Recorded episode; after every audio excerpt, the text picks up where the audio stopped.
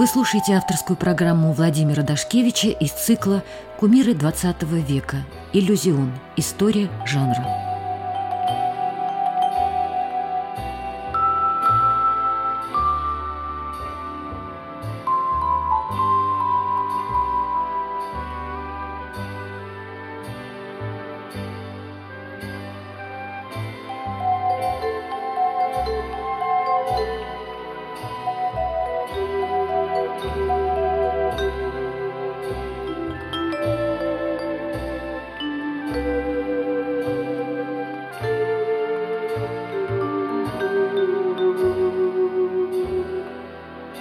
Здравствуйте, уважаемые радиослушатели! С вами Владимир Дашкевич.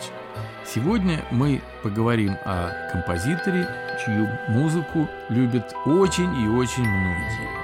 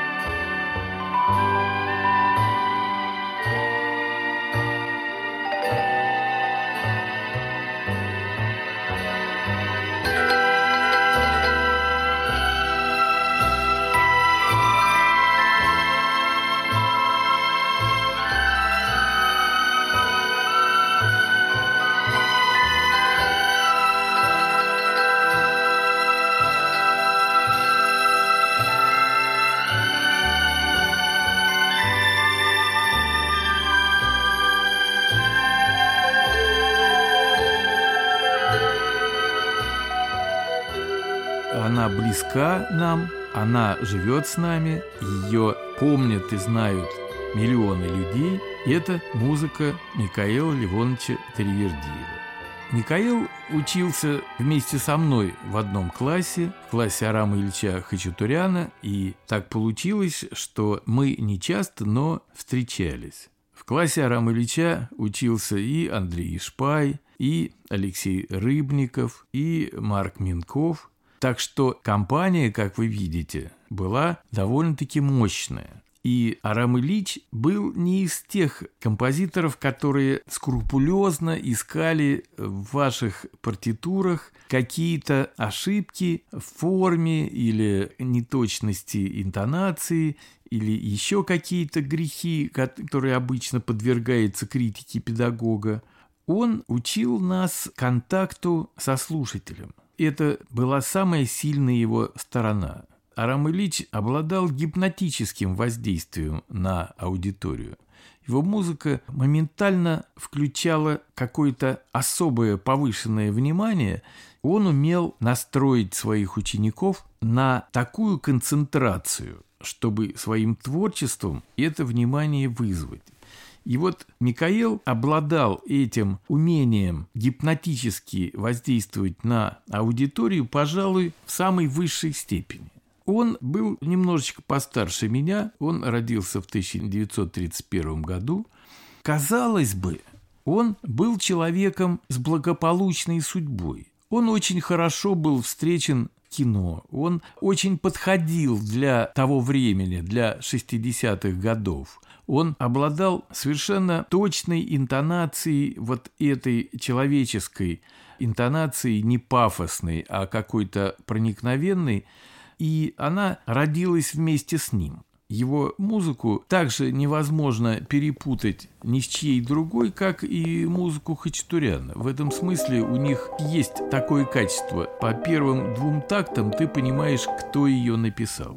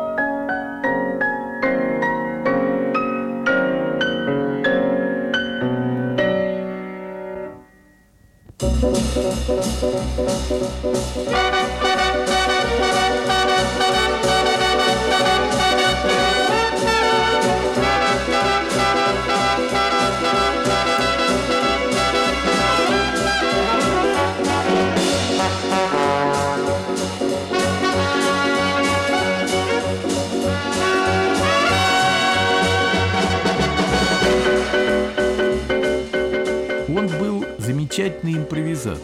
Я неоднократно слышал, как он делал это. Удивительно, просто красиво, замечательно. Он очень любил Гершвина, очень любил импровизировать на его темы. И на молодых сверстников своего времени, режиссеров, поэтов, вообще на молодежь, на аудиторию этого времени – она относилась к искусству не так, как сейчас, а с невероятным энтузиазмом. Он воздействовал как-то удивительно. Они сразу принимали его за своего. Но, тем не менее, Микаэла были тоже свои дороги, и дороги непростые. Вначале он проповедовал стиль и традиции прокофьевские. Очень любил Прокофьева. И на первых фильмах это, пожалуй, довольно хорошо слышно. Первый фильм, который произвел на аудиторию потрясающие впечатления, это была картина Миши Калика «Человек идет за солнцем». Она была снята в тысяча девятьсот шестьдесят первом году, и в ней не было ни одного слова. Вся история заключается в том, что маленький мальчик идет по городу вслед за солнцем. Куда солнце идет, туда он. Он видит солнце на той стороне, он переходит. Он видит солнце на стадионе, идет на стадион. Он видит солнце в парке, он идет в парк. И всюду этот маленький человечек идет за солнцем. Это снято замечательно, и там прозвучала невероятно тонкая, изумительно инструментованная тема, которая сразу показала, что в кинематографе появился огромный художник.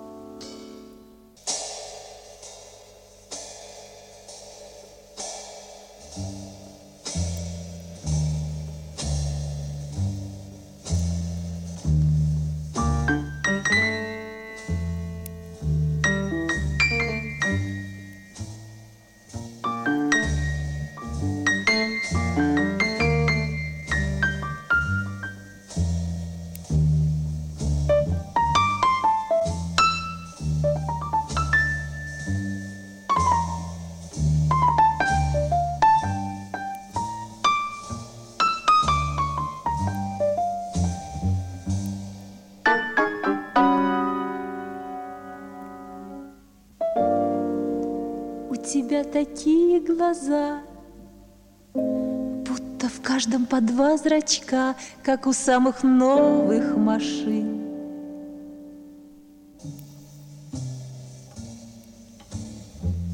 По ночам из шоссе в шоссе пролетают машины, шумя двумя парами фар. Тебя двойные глаза, и хватило б на два лица, и сияет весь океан от помноженных на два глаз. Понимаешь? твои глаза двух земных полушарий карта. Ты, когда закрываешь их, погружается на ночь экватор. А когда их прошу открыть я, в них два полюса голубых, в миг открытия.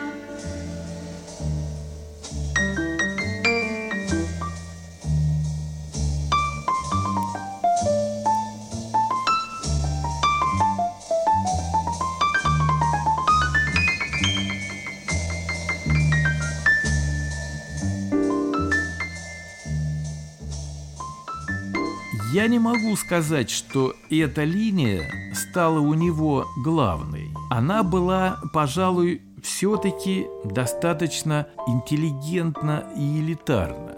То есть ее замечательно приняла интеллигентная часть киноаудитории, но киноаудитория громадная и широкая. И какие-то тонкости этих интонаций народ, в общем-то, не прочитывал, и к этому стилю не все относились с большим энтузиазмом.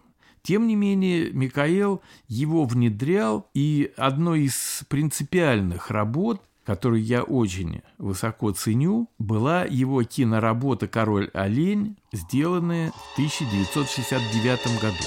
Шел волшебник злой на пояс, шел себе не торопясь, шел совсем не беспокоясь, что кругом и пыль и грязь. На дела дурные ловок шесть обидел малышей, шесть поставил мышеловок, чтоб поймалось шесть мышей. Ни один порвал учебник те, что волшебник Гис издал, и, конечно, злой волшебник на вокзал не опоздал. И, конечно, злой волшебник на вокзал не опоздал. Добрый тем же шел маршрутом, шел на поезд торопясь, задержался на минуту, чтобы убрать и пыль и грязь. Он не мог смириться с фактом, что погибнут шесть мышей. Задержался, чтобы как-то успокоить малышей. И учебники жалея, те, что волшебник Гис издал, он собрал их все и склеил, но на поезд опоздал. Он собрал их все и склеил, но на поезд опоздал.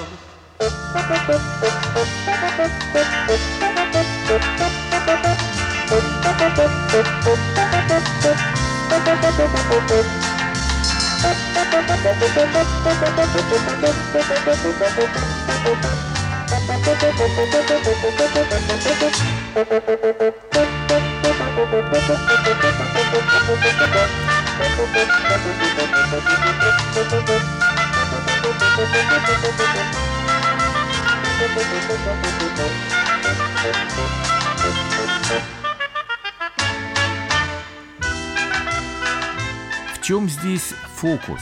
Это театр, заснятый в кино, который весь э, существовал на вокальных монологах и на сценических масках, которые замечательно играли там такие актеры, как Яковлев, Юрский. Весь цвет молодого актерской плеяды был там, и Ефремов. Один актер талантливый и другого, точнее сказать, уже и не поймешь, кто кого там переигрывает, потому что это невероятно талантливо и замечательно смотрится и сегодня.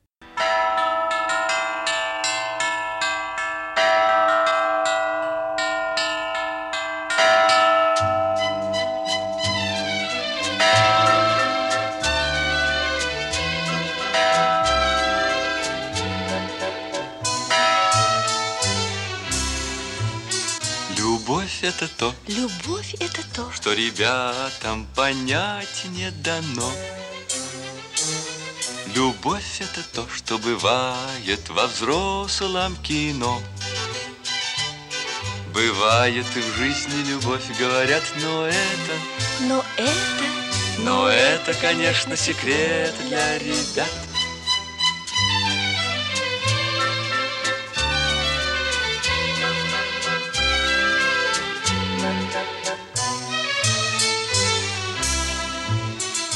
Конечно, король. Конечно, король. Это очень приметная роль. Но без королевы он все-таки полукороль. И вот он влюбился, теперь говорят, но это... Но это... Но это, это конечно, секрет для ребят.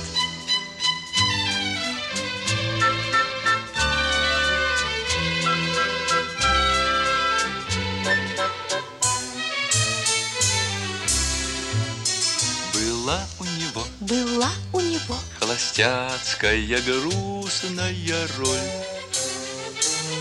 Он весел теперь, как и всякий женатый король. И счастье в супружестве он, говорят, но это...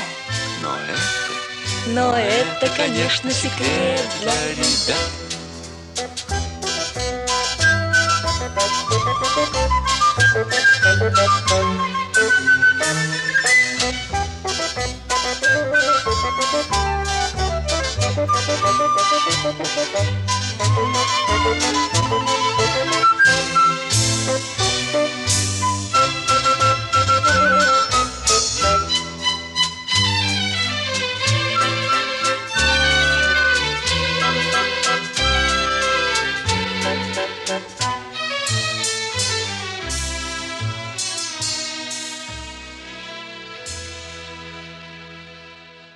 Вот этот вызов, когда вместо слов привычного кинотекста мы слышим вокальные монологи, и вся драматургия переносится на эти вокальные монологи, очень условные, очень театральные, она могла совершенно запросто провалиться. Одна фальшивая интонация, одна неточность, одна тривиальность, и вся эта конструкция рушилась.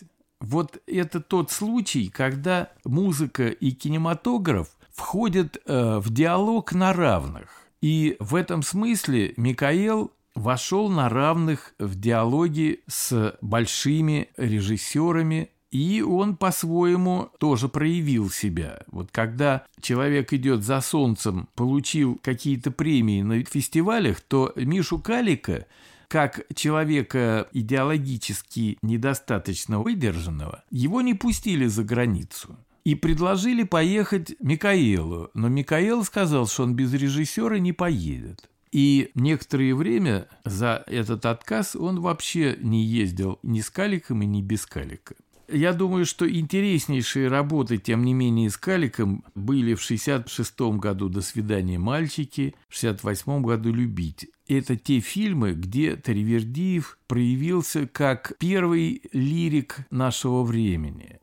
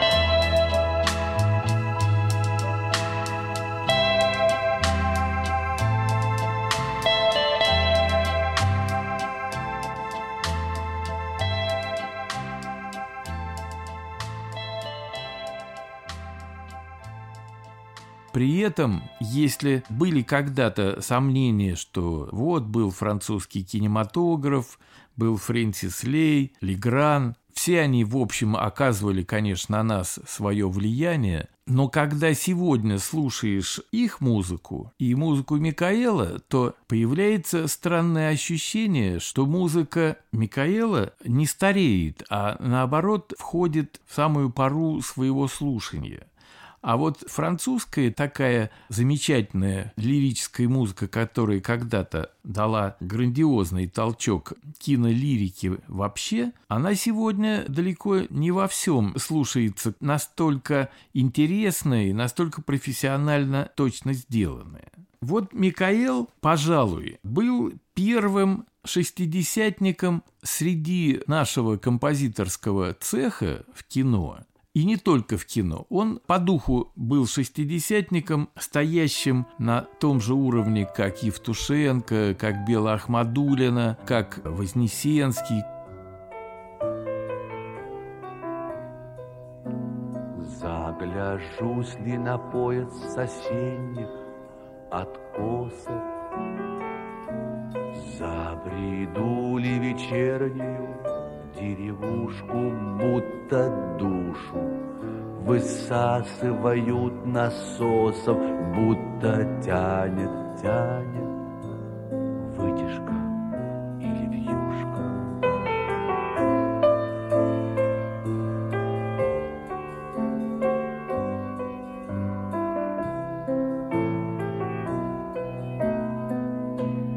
Или ноет какая вина запущенная,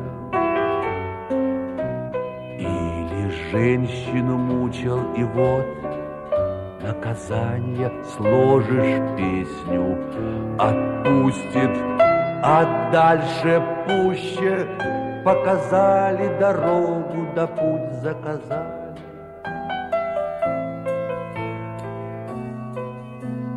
Я забыл, какие у тебя волосы. Я забыл, какое твое дыхание.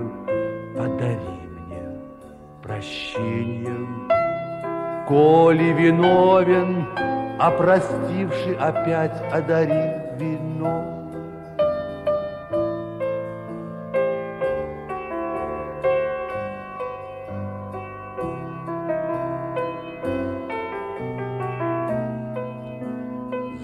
Гляжусь ли на пояс осенних откосов, забреду ли вечернюю деревушку, будто душу высасывает насосом, будто тянет, тянет вытяжка или вьюшка, будто что-то случилось. Случится.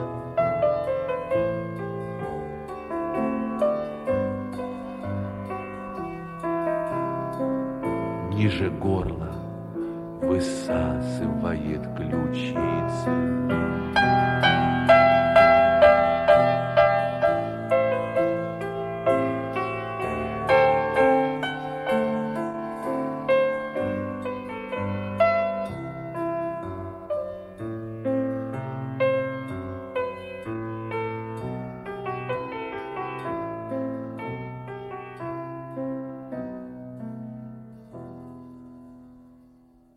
Пожалуй, нельзя назвать еще кого-то, кто в то время позиционировал себя так. В то же время у него были очень интересные работы. Он написал четыре балета, четыре оперы. Он писал множество романсов на очень сложные стихи, на стихи Цветаевой, на стихи Беллы Ахмадулиной, на стихи Маяковского, на стихи Шекспира. Они до сих пор слушаются исключительно интересно. Увы, мой стих не блещет новизной, разнообразием перемен нежданных. Не поискать ли мне тропы иной, приемов новых, сочетаний странных? Я повторяю прежние опять. в одежде старой появляюсь снова. И, кажется, по имени назвать меня в стихах любое может слово. Все это от того, что вновь и вновь решаю я одну свою задачу. Я о тебе пишу, моя любовь. И тоже в сердце те же силы трачу. Все то же солнце ходит надо мной, но и оно не блещет на весну.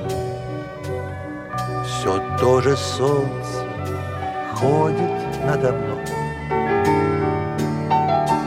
но и оно не блещет на весну.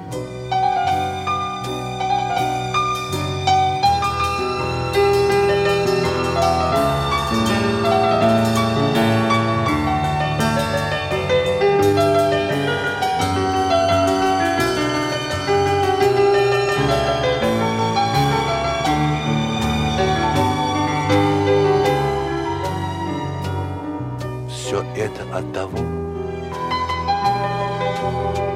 что вновь и вновь решаю я одну свою задачу. Я о тебе пишу, моя любовь. Все то же в сердце, те же силы трачу. Все то же солнце ходит надо мной, но и оно не блещет на весну. Все то же солнце ходит надо мной, но и оно не блещет на весну.